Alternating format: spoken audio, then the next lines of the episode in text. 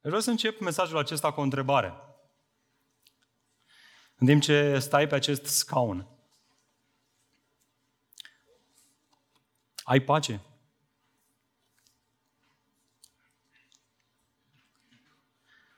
Poți afirma că ai liniște sufletească?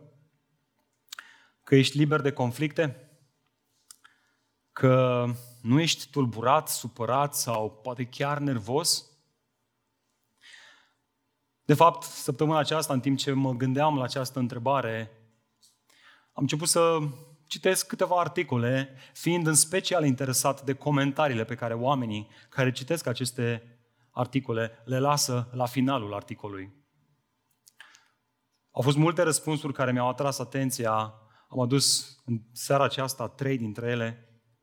O doamnă spunea, citez, nu reușesc să-mi găsesc pacea. Ceva mă frământă, dar nu știu ce. Un domn spunea, citez, îmi doresc mult să am pace, dar nu știu de ce gândul mă duce mereu la toate nereușitele din viața mea. O altă doamnă spunea, citez, este de, de, de dorit să ai pace, dar ce te faci atunci când la toate rugăciunile știute și neștiute, gândite și strigate, nu primești niciun răspuns? Vedeți, ființa umană tânjește cu disperare după pace, fie că recunoaștem asta sau nu. După acea liniște sufletească interioară, a spus-o atât de bine Sfântul Ioan Gură de Aur.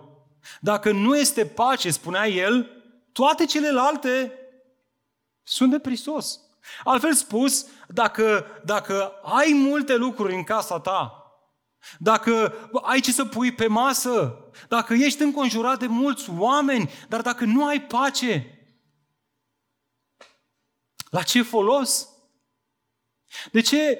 Cum ai putea să vorbești despre iubire, despre uh, bucurie, când nu poți vorbi despre pace sufletească?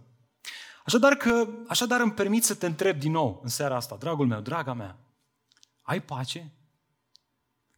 Nu îmi răspunde mie, răspunde ție. Dar fă într-un mod onest. Pe o scară de la 1 la 10.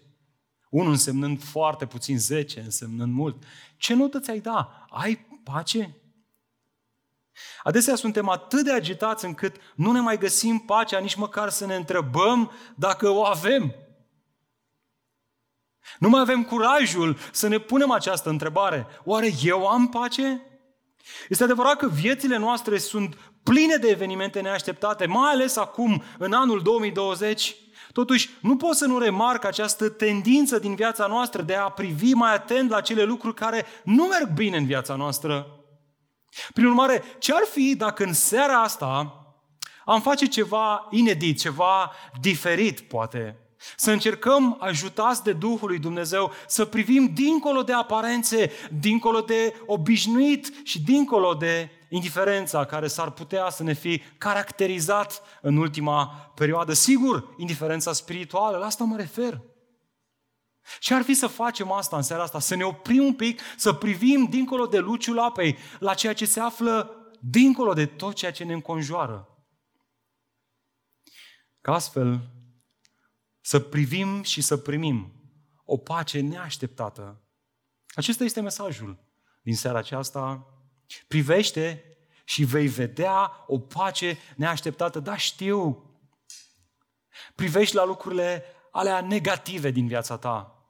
Așa suntem construiți. Asta este tendința din noi. Asta este, dacă vreți, efectul păcatului din noi, să ne uităm la ce este stricat, la partea goală a paharului. Dar ce ar fi dacă în seara asta ne-am oprit și am privit la acele lucruri care se află dincolo de aparențe, dincolo de obișnuit, dincolo de indiferența noastră, ca astfel să vedem o pace neașteptată. De fapt, atunci când Iisus Hristos a întrupat în lumea noastră, foarte puțin s-au apropiat ca să privească această naștere specială. Cei mai mulți au văzut în ea un motiv de tulburare. Spre exemplu, Irod, regele iudeilor, cât și întreg Ierusalimul. Cei care se salutau cu șalom, cu pace, Au văzut în întruparea Domnului Isus Hristos, în această naștere, un motiv de tulburare. Nu doar el, Irod, cât întregul oraș, Ierusalimul. S-a tulburat împreună cu el. În momentul în care Isus Hristos a întrupat în lumea noastră, prințul păcii, care aducea pacea, a determinat pe unii să vadă în asta un motiv de tulburare. Prin contrast, cei care prin har s-au apropiat de nașterea Domnului Isus Hristos, de acest prunc născut într-un context umil, au experimentat o pace neașteptată. Și pentru a vedea despre ce este vorba, haideți să ne uităm și noi la o narațiune biblică care descrie tocmai acest adevăr. La relatarea care vorbește despre păstorii. Haideți, haidem să deschidem împreună în Luca, capitolul 2.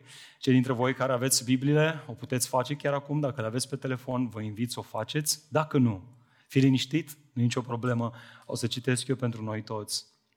Iar în timp ce ne îndreptăm în acest pasaj, la acest pasaj, aș vrea să rețineți întrebarea pe care încercăm să o punem în seara asta și să găsim răspuns din aceste câteva versete.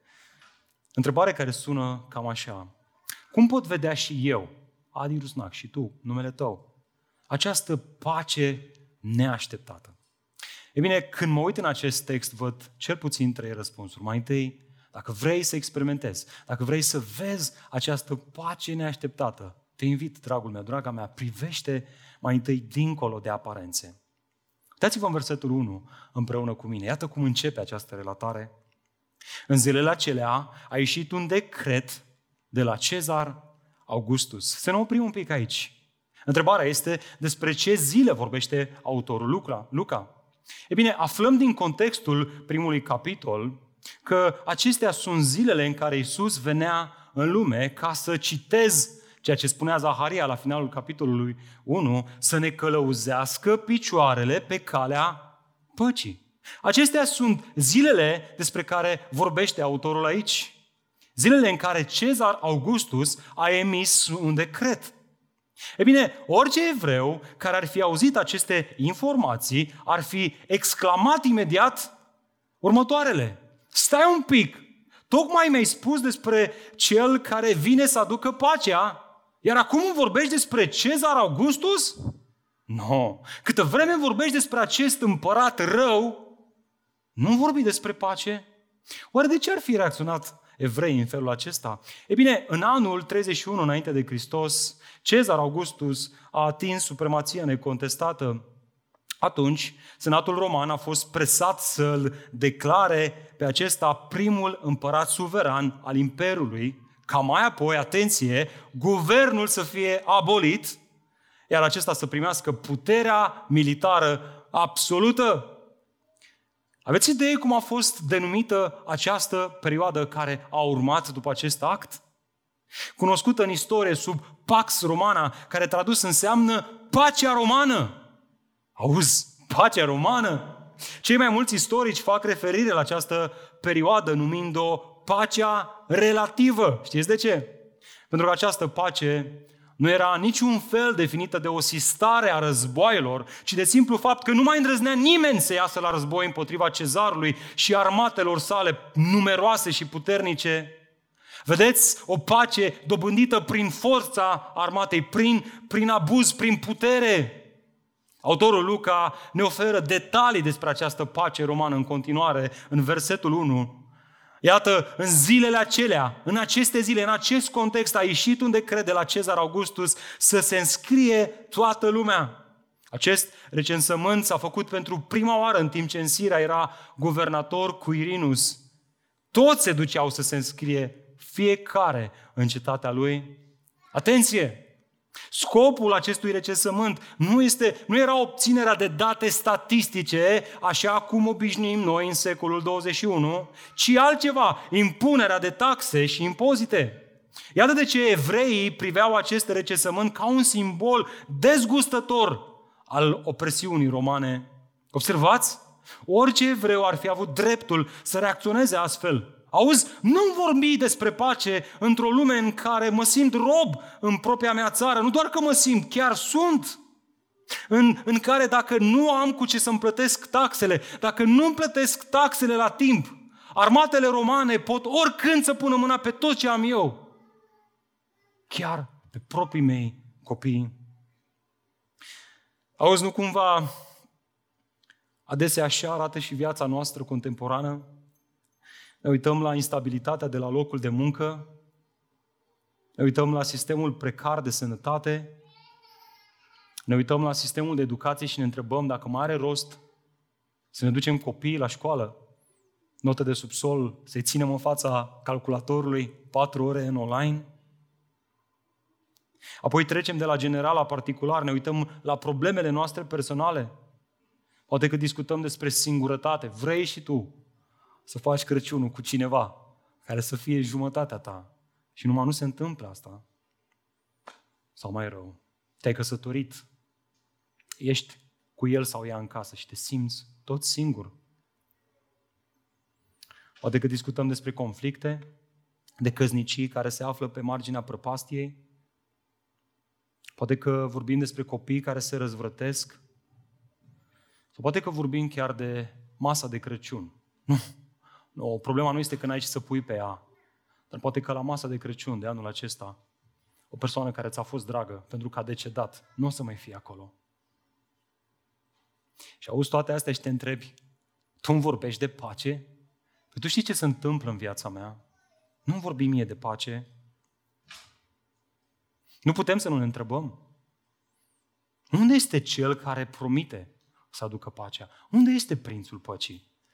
E bine, tocmai asta și-a dorit autorul acestor versete, Luca. El vrea să ne stârnească, să ridicăm această întrebare, ca mai apoi să ne ofere răspunsul care vine în versetul 4 în continuare. Iată ce relatează autorul. Iosif a plecat și el din Galileea, din cetatea Nazaret, înspre Iudeea, în cetatea lui David, numită Betleem, pentru că era din casa și spița lui David, ca să se înscrie împreună cu Maria, logodnica lui, care era însărcinată. În timp ce se aflau acolo, s-a împlinit vremea ca ea să nască și l-a născut pe fiul ei cel întâi născut. Ea l-a înfășat și l-a culcat într-o iesle, pentru că în odaia de găzduire nu era loc pentru ei. Gândiți-vă la asta. Ce pace poți avea atunci când te gândești la o femeie însărcinată în ultimul trimestru, care este forțată într-un mod abuziv de către Imperiul Roman să călătorească pe un animal peste 100 de kilometri ce pace poți avea când nu găsești un pat cald în care să aduci primul tău născut în lume. Aparențele sugerau că nu erau deloc motive ca cei doi să experimenteze pace.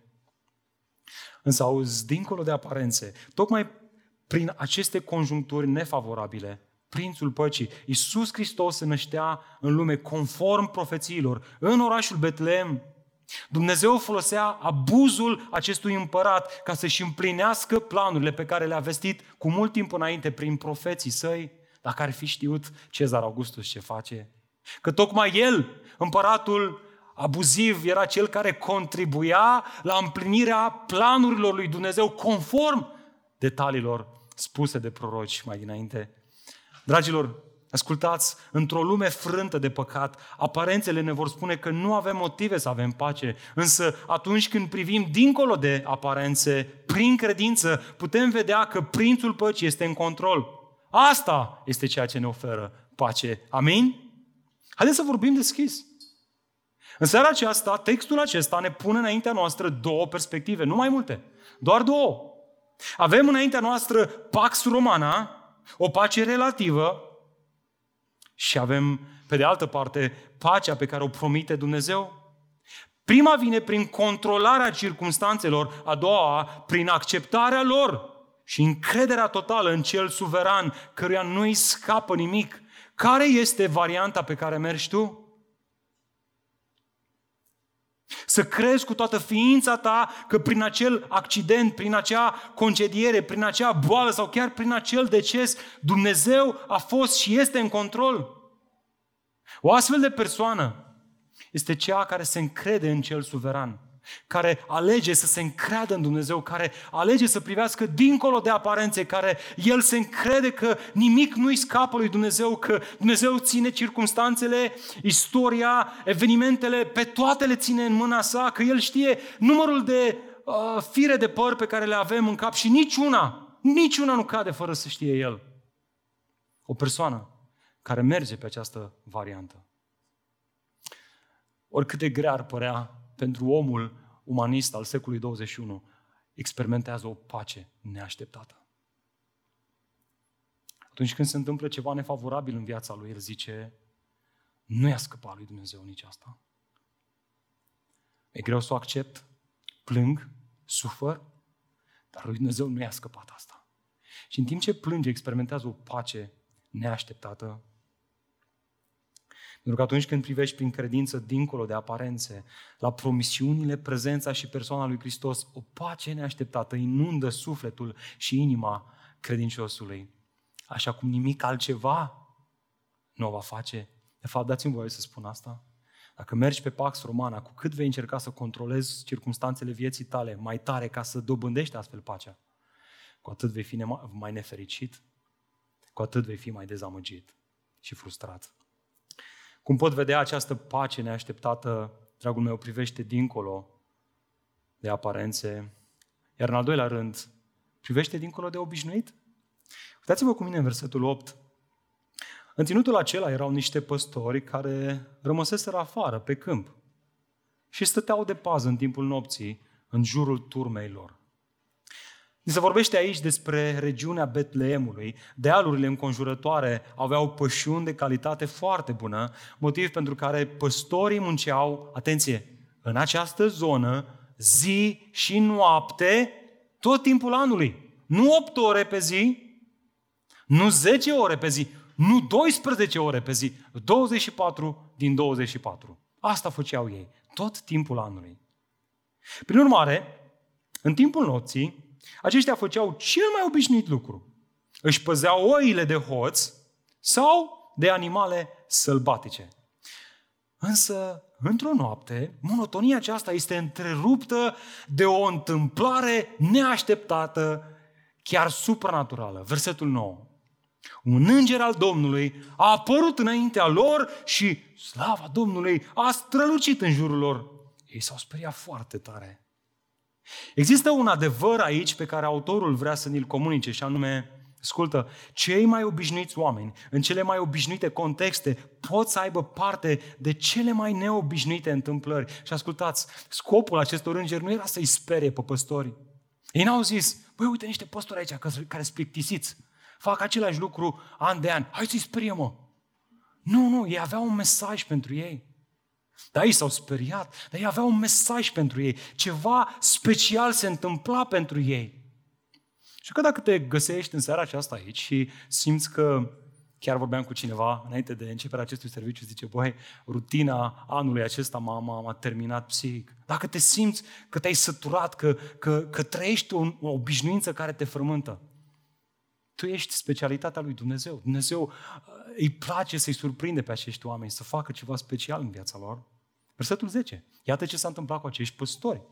Îngerul le-a spus, nu vă temeți, măi băieți, pentru că iată, vă aduc o veste bună, care va fi o mare bucurie pentru tot poporul. Astăzi, în cetatea lui David, vi s-a născut un mântuitor, care este Hristos, Domnul.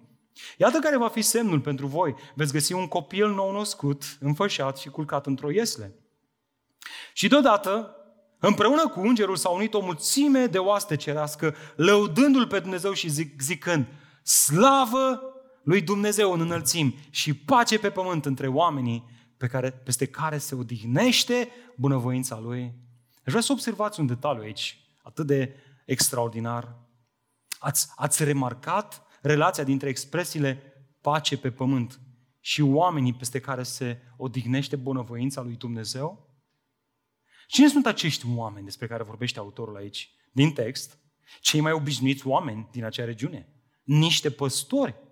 Ei sunt cei care au parte de această apariție angelică supranaturală și mai mult, de această pace pe care Dumnezeu le-o dă. Așa că dați-mi voie să vă întreb, ce au făcut acești pă- păstori ca să merite această întâmplare supranaturală. Ce au făcut? Nimic. Absolut nimic. Au fost aleși de Dumnezeu ca bunăvoința Lui să se odihnească asupra lor. Ascultă! Obișnuința noastră, religiozitatea noastră, istoria creștinismului ne cere să ne străduim să obținem pacea cu Dumnezeu. Însă, întruparea lui Isus ne invită, ne învață să o găsim dincolo de obișnuit. Știți unde? Pacea lui Dumnezeu este oferită de El doar prin bunăvoința Lui, după plăcerea Lui suverană. Este exact ceea ce spunea Marele Apostol Pavel în Romani, de aceea fiindcă am fost îndreptățiți prin credință, avem pace cu Dumnezeu.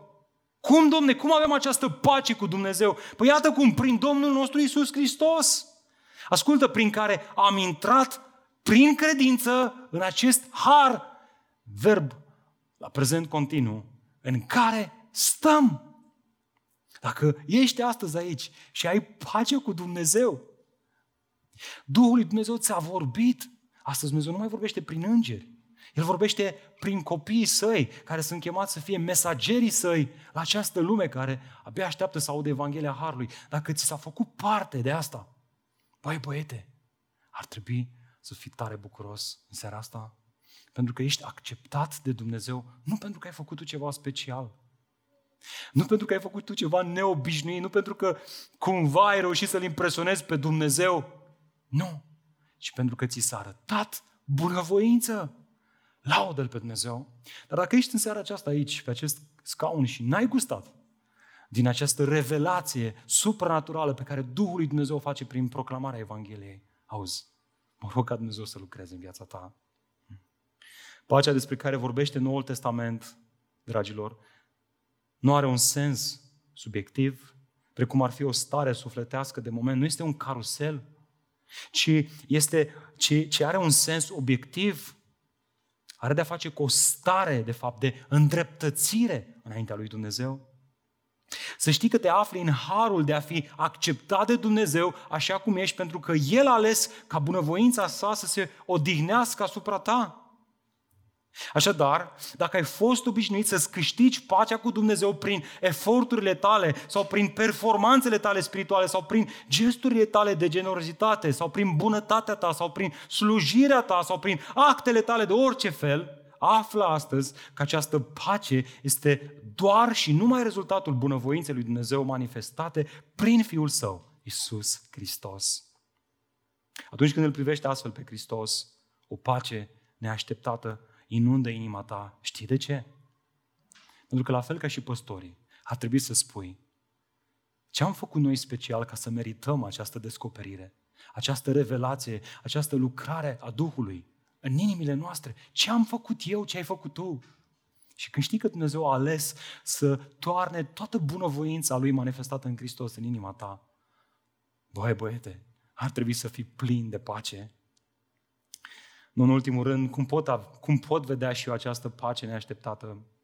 Păi, privește dincolo de indiferență. Uitați-vă cu mine versetul 15. După ce îngerii s-au întors la ei în cer, în cer, în ceruri. Unii dintre noi probabil că am fost la zeci de Crăciunuri cu biserica.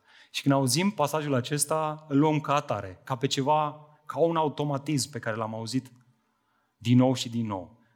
Dar haideți să vedem măi, ce se întâmplă de fapt aici. Ascultați.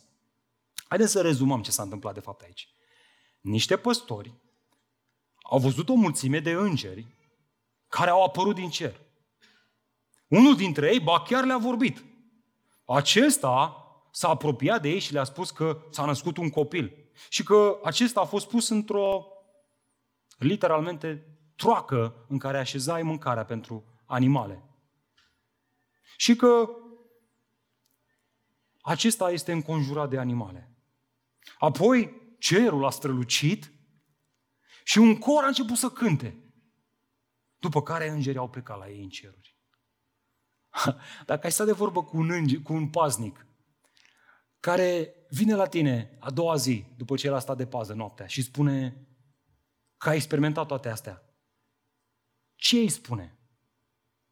Eu i-aș spune, băiete, du-te și culcă-te, că nu, ori ai dormit în pază, ori, nu știu, n-ai mai dormit de mult. Să vină un paznic de noapte la tine și să spună că a văzut îngeri, unul i-a vorbit, i-a spus că s-a născut un copil, apoi cerul a strălucit și un cor a cântat. Să fim serioși, răspunsul obișnuit ar fi să-i dăm ignor, să-l ignorăm, să spunem că, băi băiete, ai luat o razna. Știți de ce? Pentru că trăim într-o lume care s-a secularizat atât de tare, încât și cea mai mică referință la ceva supranatural generează instant indiferență. Însă și atunci și acum au existat două opțiuni, să ignori sau să verifici. Oare ce au făcut păstorii? Hai să vedem, versetul 15. După ce îngerii s-au întors de la ei în ceruri, păstorii și-au zis unii altora, oare ce or fi discutat? Hai să vedem. Să mergem acum la Betlehem și să vedem lucrul acesta care s-a întâmplat. Au răspuns cu credință și pe care Domnul l-a făcut cunoscut. Este evident faptul că păstorii au privit dincolo de ispita indiferenței și nepăsării. Ei s-au dus și au verificat. Astfel, nu au rămas doar cu o experiență supranaturală interesantă, ci cu o experiență reală și palpabilă. Iată versetul 16. S-au dus nu oricum, ci repede și au găsit pe Maria, pe Iosif și copilul culcat în iesle. Când i-au văzut, le-au făcut cunoscut ceea ce li se spusese despre acest copil. Toți cei ce i-au auzit s-au mirat de ceea ce le-au spus păstorii. Maria însă păstra toate aceste cuvinte și cugeta la ele în inima ei. Apoi păstorii s-au întors lăvindu-l și lăudându-l pe Dumnezeu pentru, ascultați, toate lucrurile pe care le-au auzit, le-au văzut și care erau în tocmai cum ni se spusese. Observați? Toate lucrurile pe care le-au auzit și le-au văzut și care erau în tocmai cum li s-a spus. Pentru că nu au rămas indiferenți față de ce au auzit, aceștia au avut șansa să vadă cu ochii lor, întâmplându-se ce au auzit. Credința creștină nu este crede și nu cerceta, ci este crede și cercetează.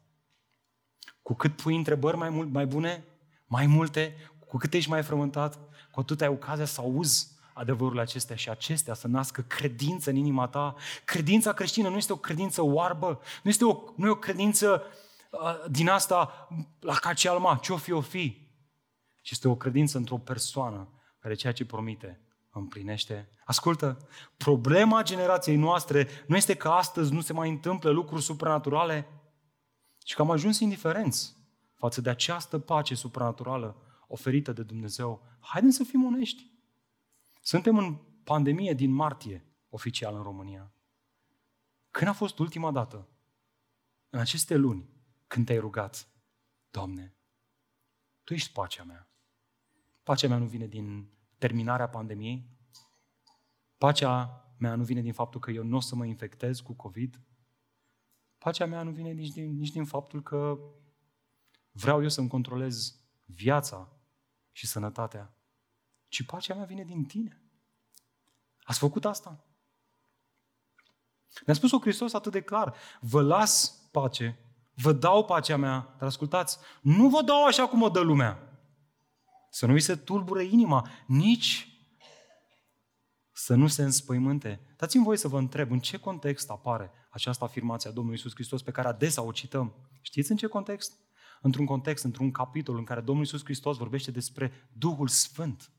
Pacea pe care Dumnezeu o promite, Domnul Iisus Hristos o promite aici, este Duhul Sfânt care vine să locuiască în inimile noastre. El este numit Paracletos, care mai poate fi tradus și mângâietor, care mai poate fi tradus și cu călăuzitor sau sfătuitor sau cel care ne dă confort și ne încurajează în momentele negre. Te întreb, când a lovit pandemia, când ai început să citești articol după articol, știți ce zic, nu? Nu sunt eu singurul care am citit sute de articole. Uite ce cu pandemia asta. Și frica cumva s-a inserat. Oare am făcut asta? Ne-am rugat Duhul Sfânt. Adu pace în inima mea. Tu ești pacea mea. Tu ești Cel care mă conduci în toate situațiile acestea. Tu ești Cel care îmi dai o pace, nu așa cum mi-o dă lumea. Pacea pe care o promite lumea este, fă asta și vei avea pace.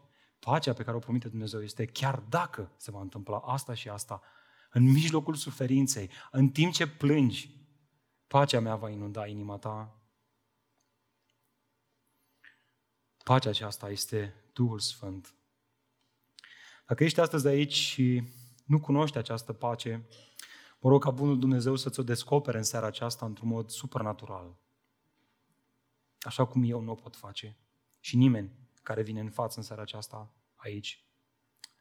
Să vezi că împărăția lui Dumnezeu nu constă în mâncare, nici în băutură, așa cum constă împărăția lumii acestea, și împărăția lui Dumnezeu constă în dreptate, în pace și bucurie. Atenție, prin Duhul Sfânt. Vrei toate acestea? Roagă-te ca Duhul lui Dumnezeu să inunde în viața ta, să înflăcăreze inima ta.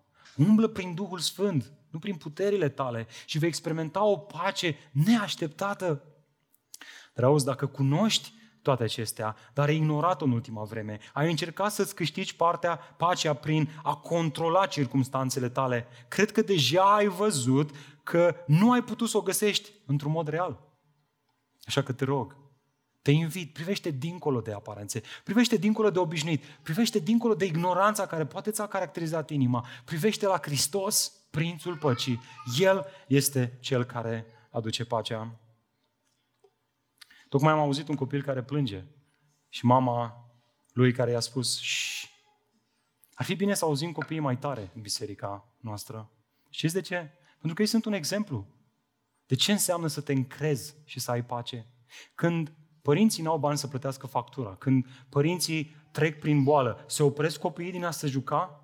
Se opresc copiii din a se bucura? Se opresc copiii din a fi vesel? Nu, de ce? Pentru că ei se încred în mama și tata. Și când mama și tata vede asta, ce zic ei? Băi, hai să tragem mai tare, mă, pentru copilul nostru. Să aibă un mediu confortabil. Dacă noi, care suntem păcătoși, știm să facem asta față de copiii noștri, cu cât mai mult nu face Dumnezeu din ceruri față de copiii săi care se încred în El.